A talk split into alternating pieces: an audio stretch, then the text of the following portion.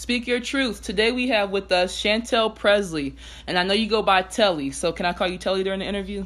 Yep, Telley's perfect. All right, Telley. Uh, tell us a little bit about yourself and your background. Um, well, I'm a Lexington, Kentucky native. I moved here when I was in the sixth grade, so this is pretty much my home base. Okay. Um, but I am a dual citizen. My mom is British, my dad's American, so I have Nice. both passports. I was born in the United Kingdom. Whoa. So, yeah, that, that's been a it's been really helpful as a professional basketball player um, to have both passports. yeah, that's dope. That's super dope. Yeah, I mean, honestly, that gave me the opportunity to compete with the British national team and compete with Team England without having that passport. And you know, just Nice. fortunately, being born there, I might not have had that opportunity to compete at that level. Exactly. That's so amazing, man. What was that like for you? Well, representing your country is like one of the biggest honors that one can have in any professional sport. So, I mean, it was something that I will never forget. I'm gonna have those memories going to Australia, competing in the Commonwealth Games um, for the rest of my life. We won a silver medal, so That's so cool. I mean, it's pretty much like a mini Olympics for those that don't know, but it's only for the British um, territories or British countries. So Okay. it was, yeah, 79 countries, I think, Oh wow. were, were represented. So yeah, it was a, it was a big stage. That's really cool. Were you nervous at all? Did you feel any sort of pressure? Um, we we came into it as the underdogs, and we just knew that you know we were going to have to compete and play our best to have a chance at you know placing um, gold, silver, or bronze. And I think the pressure was really on everyone else that was at the top because we didn't have no one expected us to win, so it just allowed us to just go out there and compete and you know do our best to see what was going to happen. Exactly. That's man, that's dope, Telley. That's super dope. Um, so tell us about your decision to go overseas and how you got the opportunity. So we learned how you even got on the uh, on Team England. Well, for me, um, coming out of college, I went to a mid-major school. I went to Eastern Illinois in the OVC, Okay. and I was a three-year starter, but my numbers weren't great. Like my senior year, I might have averaged eight point seven rebounds, and you know, thinking of a player that goes overseas, those numbers are not typically what you would see as somebody that c- goes on to play a professional career. Mm. I actually stayed one year after I graduated with my undergrad and went on to be the graduate assistant. Okay. So I was I did one year of coaching, got my master's degree, but the whole time I was there, you know, I'm working out with the team, I'm using the facilities, training because I knew my goal was to go overseas once I had finished my master's. Right. And I wound up getting my agent through there was a coaching um, replacement that came in the year after I was done with my grad assistantship, and Debbie Black came from Ohio State, and Mm. She really put me on with her personal agent, and from that point, um, I was able to get a job in France, and it was, you know, third league. Um, the money wasn't super high, but Mhm. I just needed to get my foot in the door. Exactly. You know, having sat out a year and not having great stats, like as far as what they're looking for from an overseas player. Mhm. I mean, I was just happy to get over there. Exactly. That's what's up, though, man. You played in France, so you played in France and then England. Is there anywhere else you've played so far? Um, I played in Germany, Italy, and Spain. Dope. Dang. You went Yeah, to. I, I did a couple seasons that um I split the season, so I was in um only half a season in Germany, half a season in Italy, and half a season in Spain. But for Mhm. me, I mean, the opportunity to travel through basketball was like one of the most important things for me. So I was very, very fortunate to get to see as many countries as I have. Yeah, that's super dope. You went to the like France and Italy are definitely two places I wanted to play, but now that I haven't that I didn't get the opportunity to, I'm glad because I want a vacation there and I don't think it'd be the same if I had played there. Cuz like every place I've been, the only place I want a vacation in for real for real that I've played is Spain. Um Yeah. Finland Finland I will never in my life set foot in unless for some God given reason I have to. I do not ever want to see Finland again. I don't even want to see the word Finland in my life. Just too cold there for you, or what was the yeah, reason you it, didn't wanna go back man. it was okay. So there's a lot to Finland, but it was it was freezing cold, and where we were is super close to Russia. So the people are just different to say the least. Just very, very, very different. Um, nobody really smiled. Nobody talked. Um, but at the same time, it's like dark there 20 out of the 24 hours a day. So people are de- like severely depressed. Um, mm-hmm. But at the same time, it's right next door to Sweden. And I had played in Sweden a year prior and it was like the complete opposite everybody was so nice so happy um, even in the wintertime it was cool same thing with the darkness and all of that so i just assumed finland would be the same and um, it was not so it made me depressed and i like that is i don't blame finland entirely but that aided in my decision to stop playing altogether like it made it a lot easier to stop playing I would definitely agree that I mean you never know what you're gonna get when you go overseas. You might have talked to a former player who might have played in that city that you're going to, but the experience, the team can be totally different, and you really don't know what you're going to get into until you actually get there, and that can really make a break or player. Like if you go over there for your first season and you don't like it, that could be the end of somebody's professional career. So exactly. I mean, it, it's huge to you know having a good experience your first year mm-hmm. to continue on playing, and like you said, it it was the reason why you decided to stop playing. So I haven't had a situation quite like that yet. That's yeah. why I'm still still going. But I hope you don't have it. I pray you do not have that. I hope you pr- that you uh decide to stop your career because you genuinely just feel like you don't have anything left to give in that way anymore, not because you had a bad experience. Um, cause I know a few people that stopped. We didn't even finish our full first season yet, and they was like, "I can't do this. Like, I cannot mm-hmm. do it." Um, so can you tell me? especially before you even went your first time what do you do kind of to prepare yourself for the unknown because like you said you don't know anything unless you get i mean even still if you get on google and research the city like you said talk to somebody it's going to be totally different for you yeah i mean that's that's one of the first two things that i always do and i speak with my agent about what it is that i'm looking for for a season i'll say I'm still interested in winning championships. So I'm trying to play on a team where it's competitive somewhere at the top. You know, you can get offered more money sometimes and play on a team that's in last place. Mm-hmm. But I know for my own happiness, I'm a I'm a player and I'm a winner. So mm-hmm. I want to play and compete for championships every single time. It's, it's not fun when you're losing. Exactly. That's so that's that's high for me. Uh, I mean, of course, money as a female player, you know, we already get underpaid compared to the men's side. So yes. we're always trying to get that coin right. We're trying to make sure we're playing for our max that we can potentially. I was about get, to say so. a little bit of coin we do get. We trying to get it. Exactly. That's very important. And um, also for me, I really enjoy playing on teams that have a higher number of foreign players on the allowed on the roster because mm-hmm. I played in Italy when it was just one foreigner and mm. not even American, just one foreigner. Period, and that foreigner was me. Oh so my goodness! That was a challenge that I didn't see coming. Like I wasn't aware that it was only one foreigner on the team. Exactly. And, you know, everybody else was Italian. They all were very friendly, but you know, it was like it's just a different culture, and then you know these people have played together for you know maybe a year or so, so they mm-hmm. already know each other, and then you're coming in as an outsider. It can make can be a little lonely at times when that's the case. So if you have more Americans or other foreigners on the team, you kind of make a little bond with those people. Yes, I agree. Very lonely, and like uh, my first year in Spain, there was a girl from Argentina, but she didn't speak English and a girl from um, Latvia, and she had played basketball here in America, but her first experience with Americans or even the English language was here in America when she went to college. So, like, I had no one to relate to, and I was literally miserable. Um, and then I ended up switching teams midway through um, to another team in Spain, and they had an American, and that's one of my best friends to this day. So it was a mm-hmm. much, much, much different experience. Um, but I love both of the both teams. I absolutely love them. They were the nicest, kindest people ever. Um, pretty much like they treated you like family, like so kind. I love Spain. Um, mm-hmm. And yeah, I, I that was like that I, I always tell people that story because even with some of my teammates, even my roommates, they couldn't speak English. And I would have to get on Google Translate just to ask them the most simple question.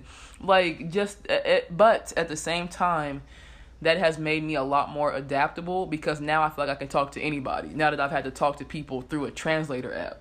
So it's a mm-hmm. super dope experience. super dope experience. Um, One thing you'll learn is the power of body language. You talking with your yes. hands.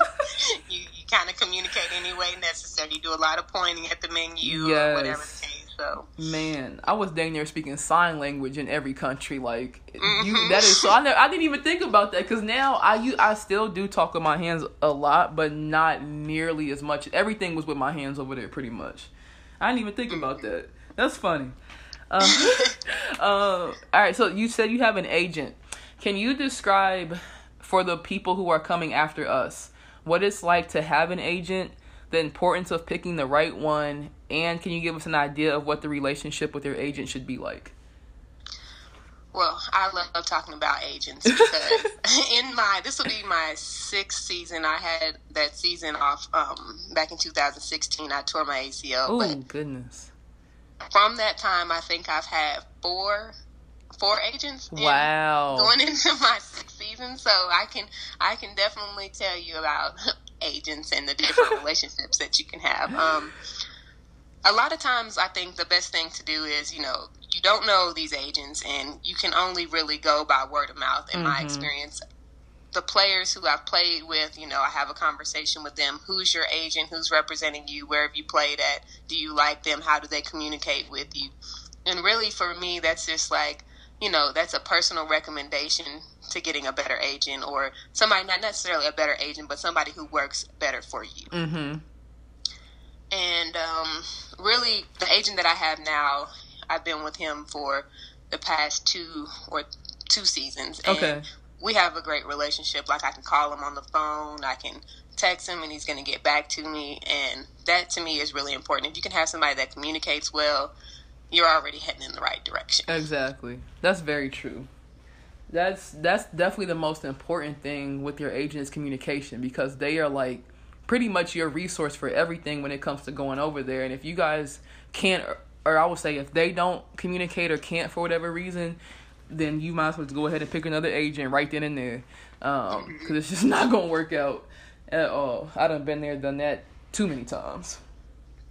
Uh, yeah, and a lot of times people, I mean, if you're a, if you're a player and you have a little experience going overseas, say for instance, this is your third season going overseas, you kind of make connections with coaches and with teams and organizations, and sometimes people will reach directly out to you on your social media network, and you know, it's good to have an agent just to make sure that all the you know paperwork is legit. But a lot of times, like you can forge these relationships yourself. And I've had a season where I didn't have an agent and my coach that I played with in England before, he was like, you know, I will give you the agent signing bonus. Like once you've had a personal relationship, then you can start doing those things. It might not be necessary for you to have an agent, and you can actually wind up getting that ten percent back in your own bank account. That's very, very, very true. Um, one of my former teammates is funny because I played with her sister at UK and ended up playing with her in Australia, but she mm-hmm. does not. Um, to my knowledge, I don't know if she does or not now, but she doesn't ever sign with agents. She mm-hmm. just like will have them help her get some of them, you know, try to make her sign, but she'll do her best to just have them help her, you know, get a contract. I don't know how it works out in terms of how they get paid, but she tries not to sign with an agent because it's it's too much. Like it, and I agree. It on one end it makes it a little easier, especially if you have a really good one. But how she does it is that she will find somebody who is a, like specifically from that country who works in that country and work with them but like i said i don't know how it works out in terms of how they get paid and stuff like that um, but that's probably like if i were to which i don't think i am but if for some reason i go back overseas that's probably what i would do instead of signing with just one. Um, because it's it's very tricky picking ones. Like you say you don't really know them you don't really get to meet them i didn't meet either one of my agents. Um, mm-hmm. so your relationship is pretty much facetime or over the phone. Yeah, I did get a unique opportunity um, to work, actually meet my agent in person. He actually lives in Houston, Texas, and that's where my sister lives. So dope. Visiting there, got in contact, met up, and he's actually he's black. So I I really like that he's you know I can relate to him. We can communicate, like we can understand each other a little mm-hmm. bit better. So Very I, I did like that I got a chance to meet him. So it was really cool. Yeah, that's super dope. That's what's up. aside from playing, what's your favorite part about going overseas? Well, I am a big sightseer. I get on trains, I get on planes, and when I'm over there, I take full advantage of traveling, getting Airbnbs or staying in hostels with one of my, you know, whoever my roommate or teammate is at the time. Mm-hmm. And we just get out, go sightsee, check out all the restaurants, clubs, bars, and anything that you can do as far as going to the beach, I'm all about it. hey, that's me. I love the beach, and that is one of my biggest regrets. I was living um, in Las Palmas on an island in Spain, an island in Spain, and went to the beach maybe three times. Maybe, and I was wow. there from. I know I'm pitiful. I was there from January, from the beginning of January until like mid or the end of March, and went maybe three times. And and it's nice, obviously, over there year round and so I didn't have any reason not to go. But but I will say this: when I go on vacation, that's where I'm staying at. Is right on the beach. Mm-hmm. Man, I can't wait to go over there. And then I love how like like you said Airbnb, and they have like this site that I use called Next Vacay, and you pay twenty five dollars a year for them to send you like a bunch of international flights from whatever like your home airport is. And like mm-hmm. today, I got one to Zagreb, which I think is in Croatia. So if it's not, I'm really sorry. Um, but it was like six hundred dollars round trip, and then sixty dollars for your bag each way. And then um, wow. like Colombia, three hundred round trip. Sometimes I get ones to Paris for anywhere between 300 and 600 round trip. Um, and then in uh, Madrid and Barcelona, I get a lot, but not. I haven't gotten any to Italy. I don't think I'll randomly get some from Australia or to Australia, I should say. Um, like from 700 to 900, which I think is really cheap to go there round trip. And then I get a lot of uh, like Tokyo and um, Beijing pretty often for like 500 $600 round trip. So it's like if you save your money and do right, it's really affordable to travel now. Mm-hmm. Really affordable. Um, what is the coolest sight you've seen thus far? Or if you can't just name one, I'll give you like three. Who? Okay. uh, well, I would say, I mean, if you haven't been to London, London in general, Big Ben, the the Eye, mm-hmm. seeing um, Buckingham Palace, like it's just all in the same area. That's Super dope. Cool. Um, Paris, getting to see the the Louvre and the Eiffel Tower, obviously. Um, Berlin was really cool. I got a chance to go there for a couple of days. And okay. I'm trying to think. Uh, I went okay when I was in Spain. I was really close to um, Portugal, which I didn't even realize geographically that Portugal is almost like on the inside of Spain. so we took a bus and went to Porto, and it was beautiful there. I, I really loved Porto as a city in general. Mm-hmm. It was it was just lots of sunshine, beautiful people, just genuinely seem real chill, relaxed, and happy there. So it, that was probably one of my favorite places to visit. When I'm over here smiling with my eyes closed as if I'm there, like you just described that so beautifully. Uh, that's I gotta write that down. That's something I gotta put that on my to go list. That's what's up. That's what's up. It's and I it, we I was just talking to somebody um who also played basketball overseas and she played in Spain as well, and we were talking about how like now that we're out of it and are like kind of starting to figure out what it is that we want to do next but we're in we're still in this transition period like mm-hmm. i'm just now starting to appreciate all of my basketball experiences from high school um, all the way through overseas and like when, when i was over there i just did not appreciate the opportunity and now i'm like i was living i was living in other countries like it's crazy man. It is so crazy. That's like i think the coolest thing ever to be doing well, I can definitely relate to that. Um, not appreciating it as much, and I, I referenced it earlier in 2016 um, when I tore my ACL. It was mm-hmm. in the mm-hmm. summer. It was right. I was trying to go to the Czech Republic wow. for that season, and I found out like maybe two days before my flight that my ACL was torn. I thought I hyperextended my knee at what? this point. I didn't realize it was torn. I, I was like, okay, I, I just heard it. I just need to rest it, ice it, it would be okay in a little bit of time. But after the MRI came back, they said it was torn. I needed surgery, and I was like, okay.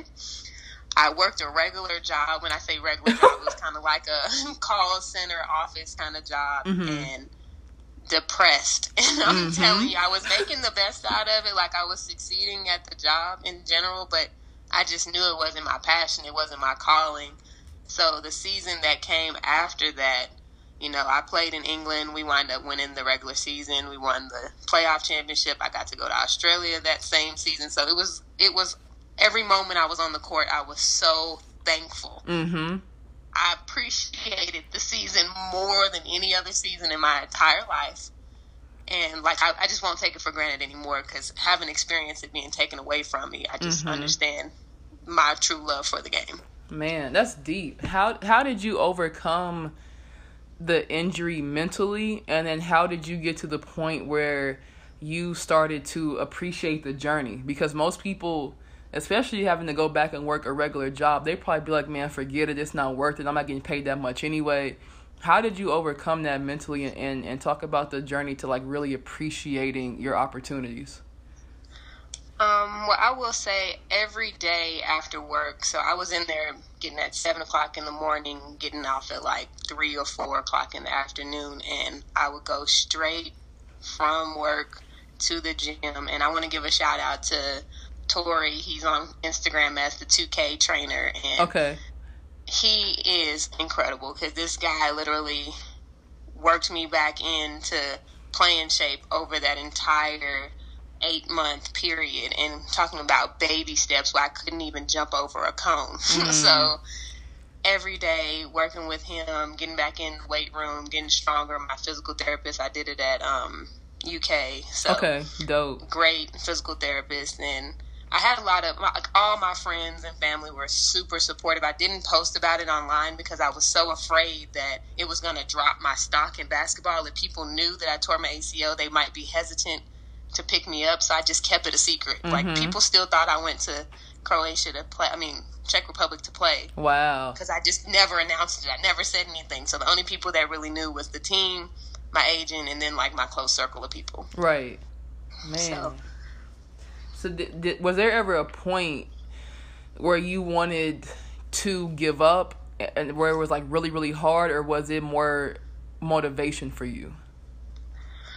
Well, I would say when I was when I first started playing like pickup again, mm-hmm. so I mm-hmm. toured in it was um, late July of 2016, and I got back on the court in June 2017, like playing mm. pickup. And there were some moments where I was like, my knee is so sore. I just am like, is it ever gonna get back right? Like I just didn't mm. know if I was gonna, you know, how you can overcompensate because you got kind of an injured leg, and my quad just wasn't as strong. And I was like, man, if if I tear my other one because I'm not ready, I, I was I had that mental fear, yeah, that I was gonna get injured again. But I mean, fortunately, I just kept rehab, and I still to this day do so many rehab exercises just to still strengthen it back up because I still at this point don't feel like it's as strong as mm-hmm. my other leg. Man, that's tough. Um, I'm ask, I'm about to ask you a whole bunch of. Well, I hope I'm not asking you too many because I'm actually interested for myself as well. But like, you talked about being afraid to injure yourself again. First of all, why? And then Second of all, how did you overcome that specific fear? Because I think that's most people's fear. I know me, like I the, and I'm not knocking it at all because it's so painful. The worst injury I've ever had is like really bad hamstring pulls, um, really close to like tearing.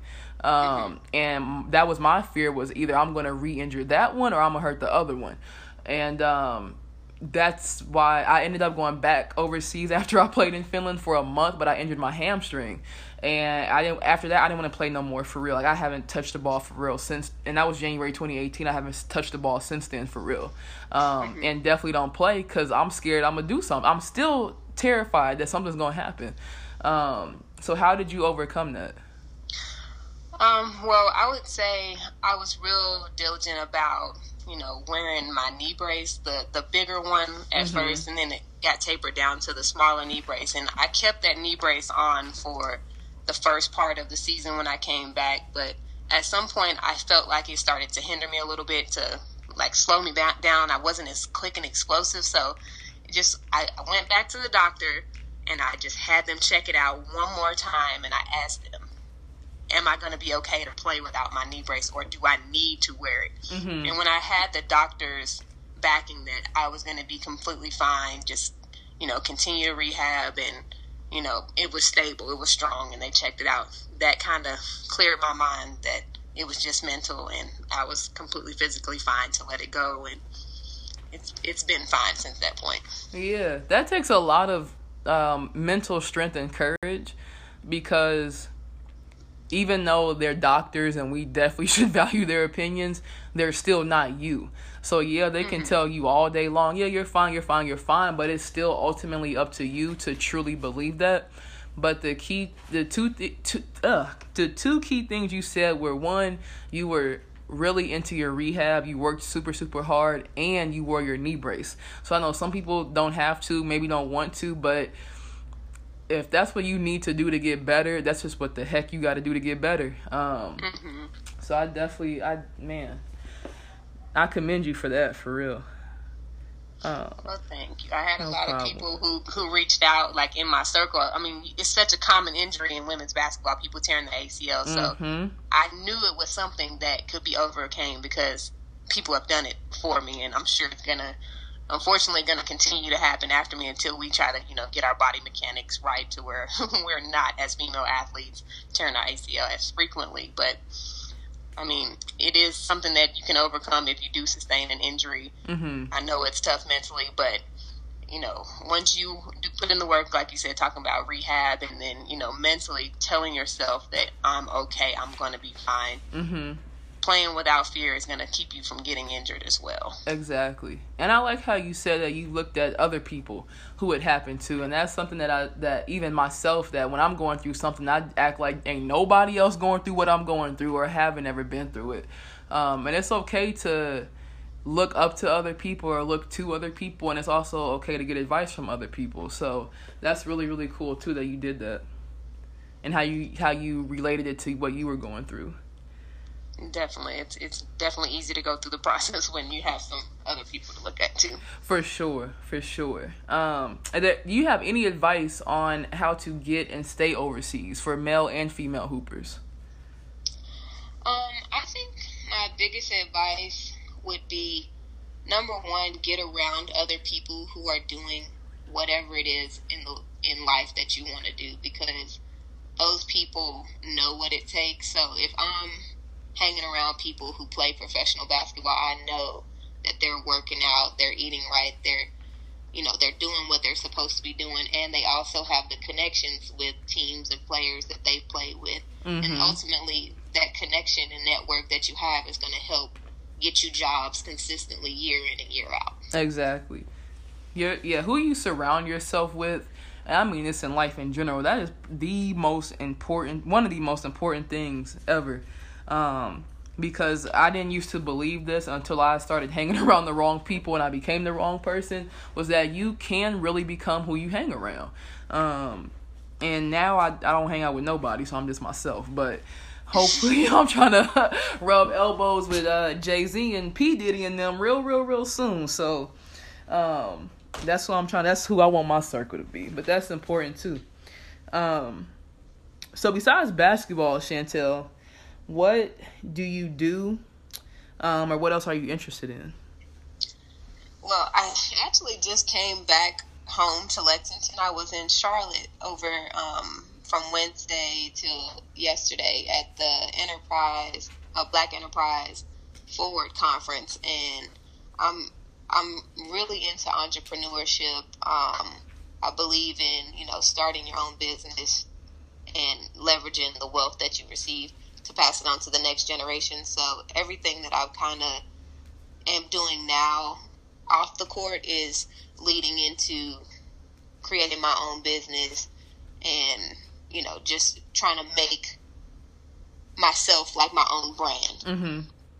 So that way I can have independence. Because, like I said, working that job showed me that I'm not the nine to five girl. Like that's oh, in the office. That's not me.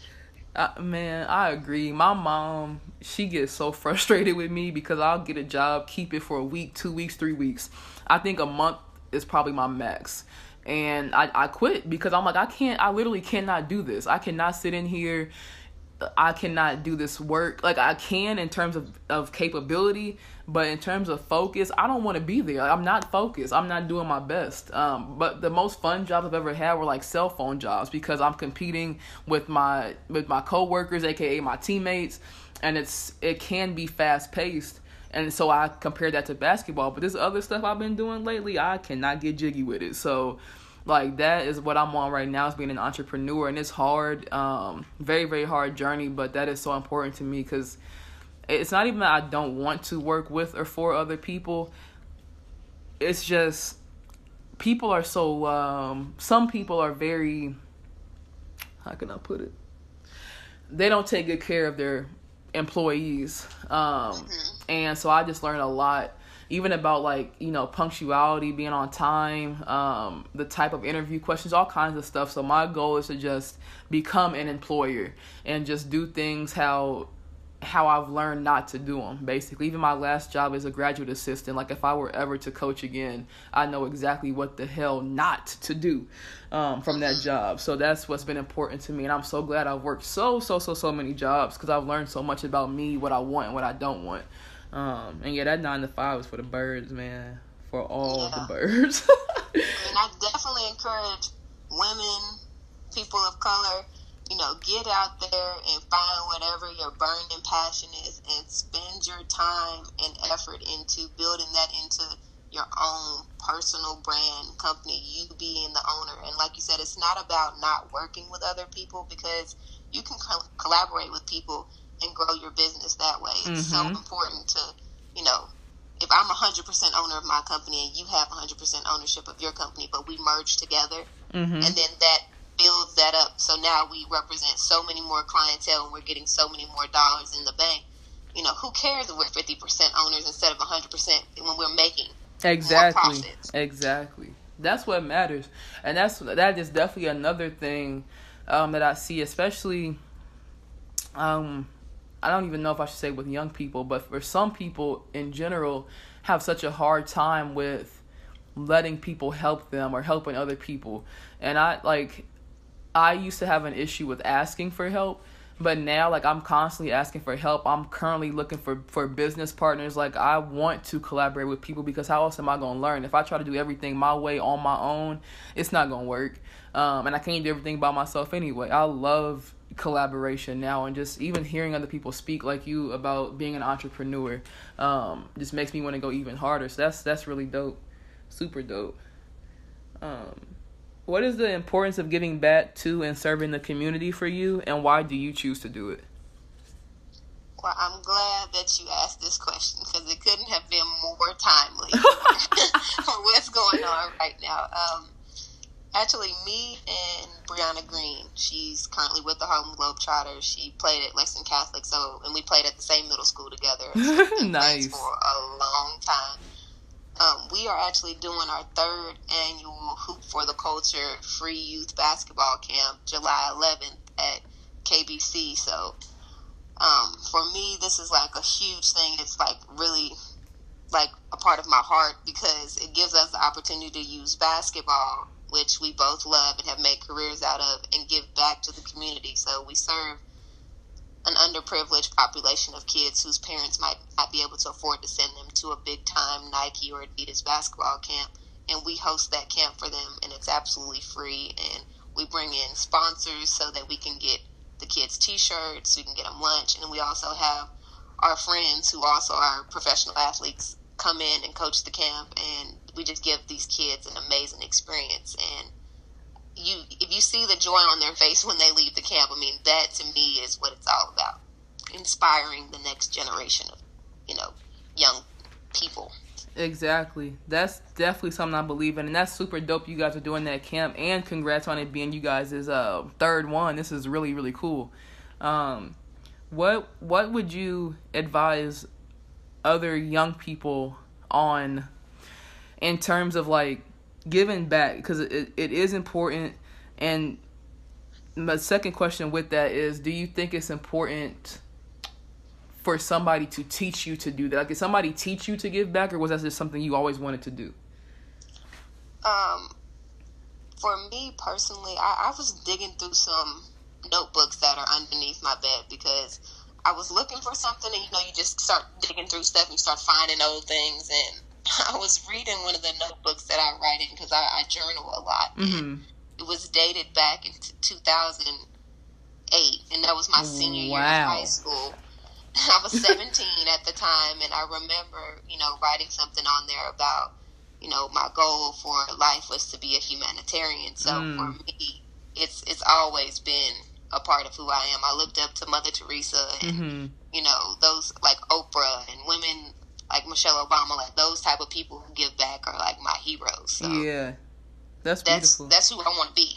Exactly. That's what's up. That's dope. That's um definitely important especially for those of us who have been given so much. Um, and there's no point in us hoarding all this knowledge, all this experience, all this, you know, love, happiness that we have.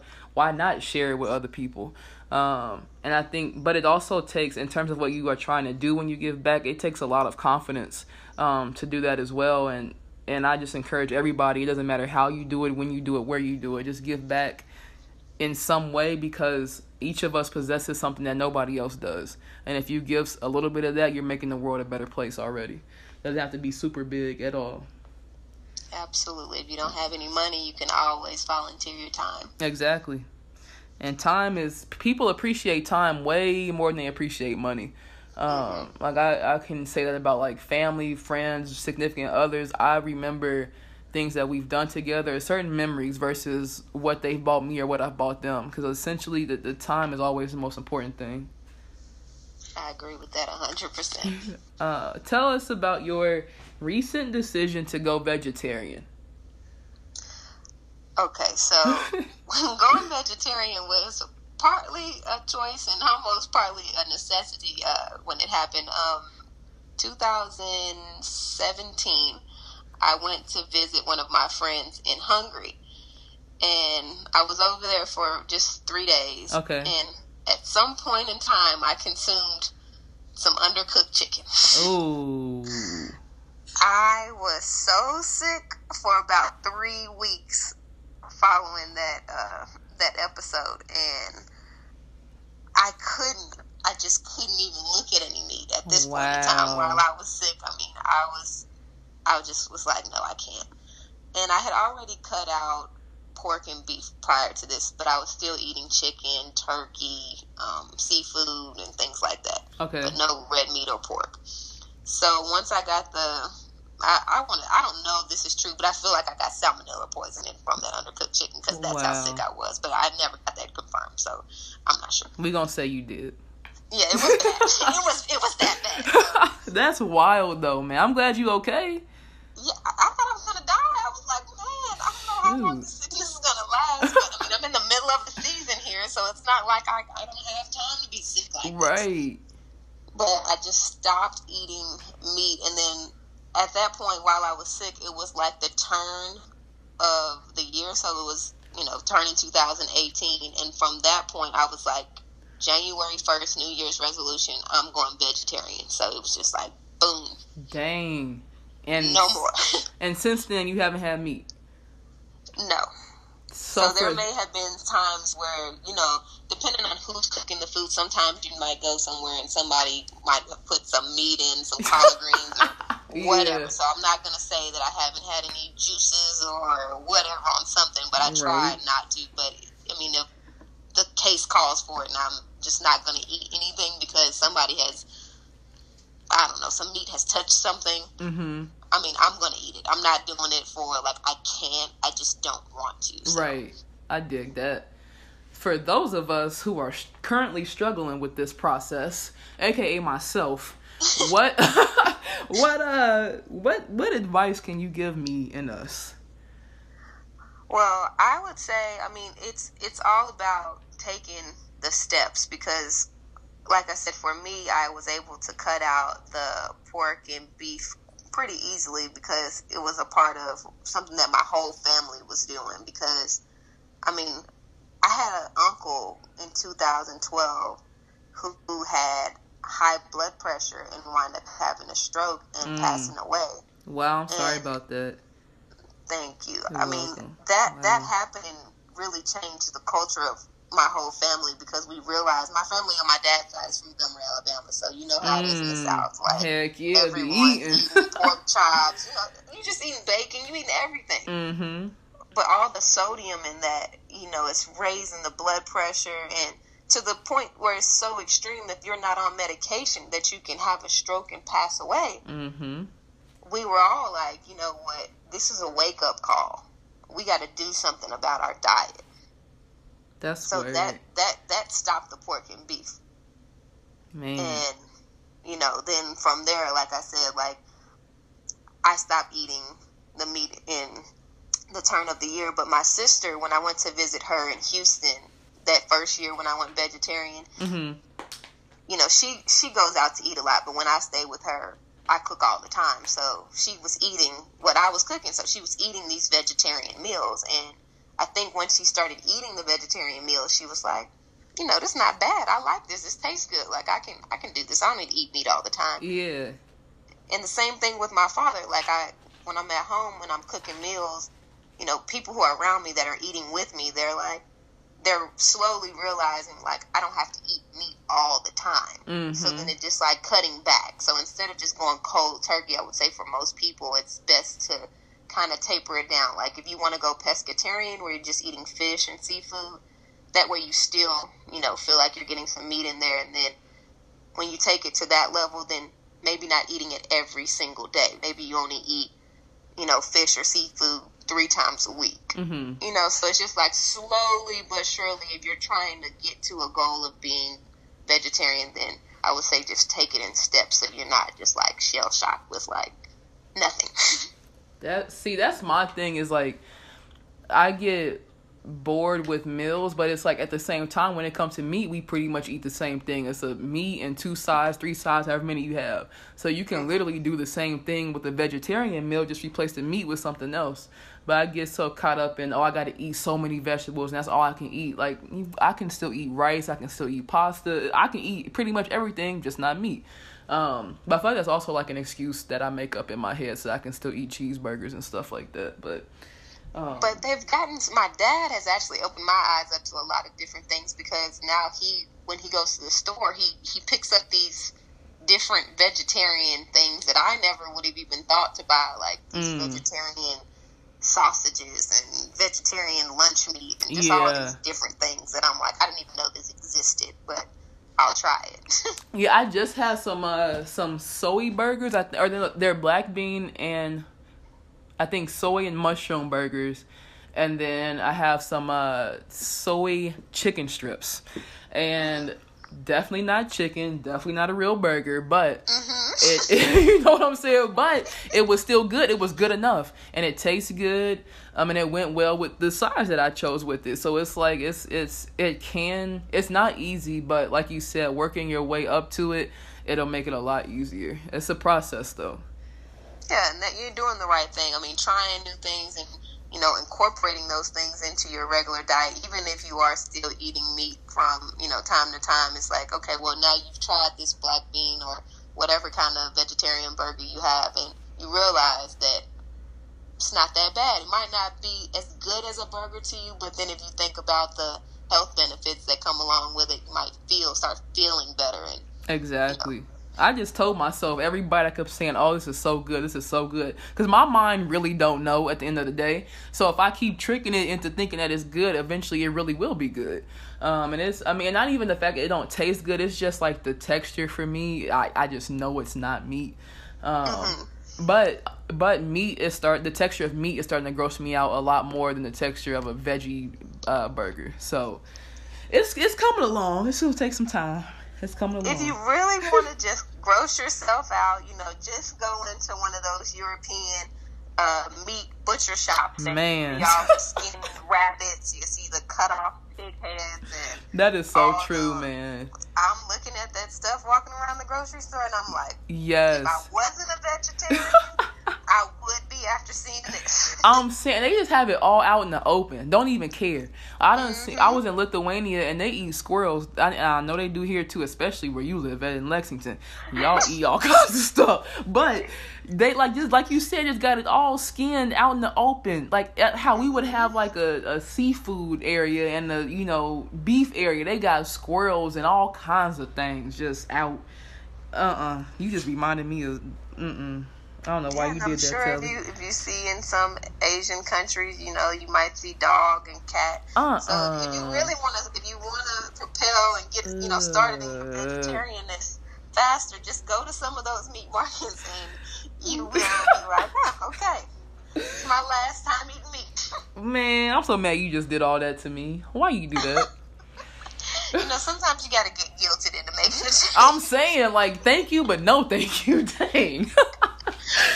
Dang. All right, Telley. So you mentioned you uh you guys are doing that camp. You love to give back. You want to be an entrepreneur. You're still you are an entrepreneur and you're still hooping. So with all of that, what is next for you?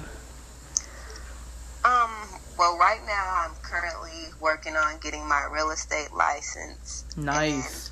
my father and myself, we started this nonprofit here in Lexington. It's a sober living house for women. Oh, beautiful. So I really want to like kind of make those two things go together. By having my real estate license, I want to turn into an investor and get some more property. And with those properties, I'm looking to expand the sober living house that we have because I mean we have 11 beds available, nice. but I know that's not enough. And mm-hmm. in this in this current state of the United States with the opioid crisis going on, there's mm-hmm. so many people that need a place to stay where they can focus on their sobriety. So exactly, that's, that's kind of where I'm going to see myself going in the next couple of years outside of basketball. That's dope, and you know, thank for real. Thank you and your dad for doing that because people there are so many people like you guys who care and who who are even attentive to that but there are so many people who are the opposite and saying oh well they don't need help and this is this and this and you know when when black people were on crack nobody was helping us. And on one end especially being black i understand but at the same time why not be the change?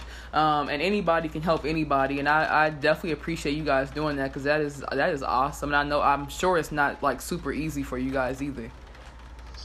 I mean, having a nonprofit honestly has been eye opening. And that was one of the main things that I was focusing on when I went to the Black Enterprise Conference. They mm-hmm. had a mm-hmm. couple different people who you could speak with to get one on one coaching. For sure. And my main objective was to get some advice and help for our nonprofit to see different ways that we could, you know, make our infrastructure stronger and also find out how we can get more donations because I mean it's not easy to get other people to see your vision and donate money to, exactly. to the cause. Exactly. Very true. Especially when you're doing something like that where we are so divided on it. Um, so again, I commend you guys and thank you guys for that. Uh, we definitely need to talk too because I haven't started the process of wanting to get my real estate license, but that's all I talk about is like buying property and buying buildings and um, giving to those who like may have poor credit, um, may not be able to afford, you know, housing normally or whatever. So anybody, single mothers, um, single fathers, just anything that I can do. But we definitely need to um, talk about that. Stay in touch about that. For sure. Um, tell you that's all I got for you. Um, is there anything else that you want to tell us? Let us know about you. Any advice? Um, any questions you have?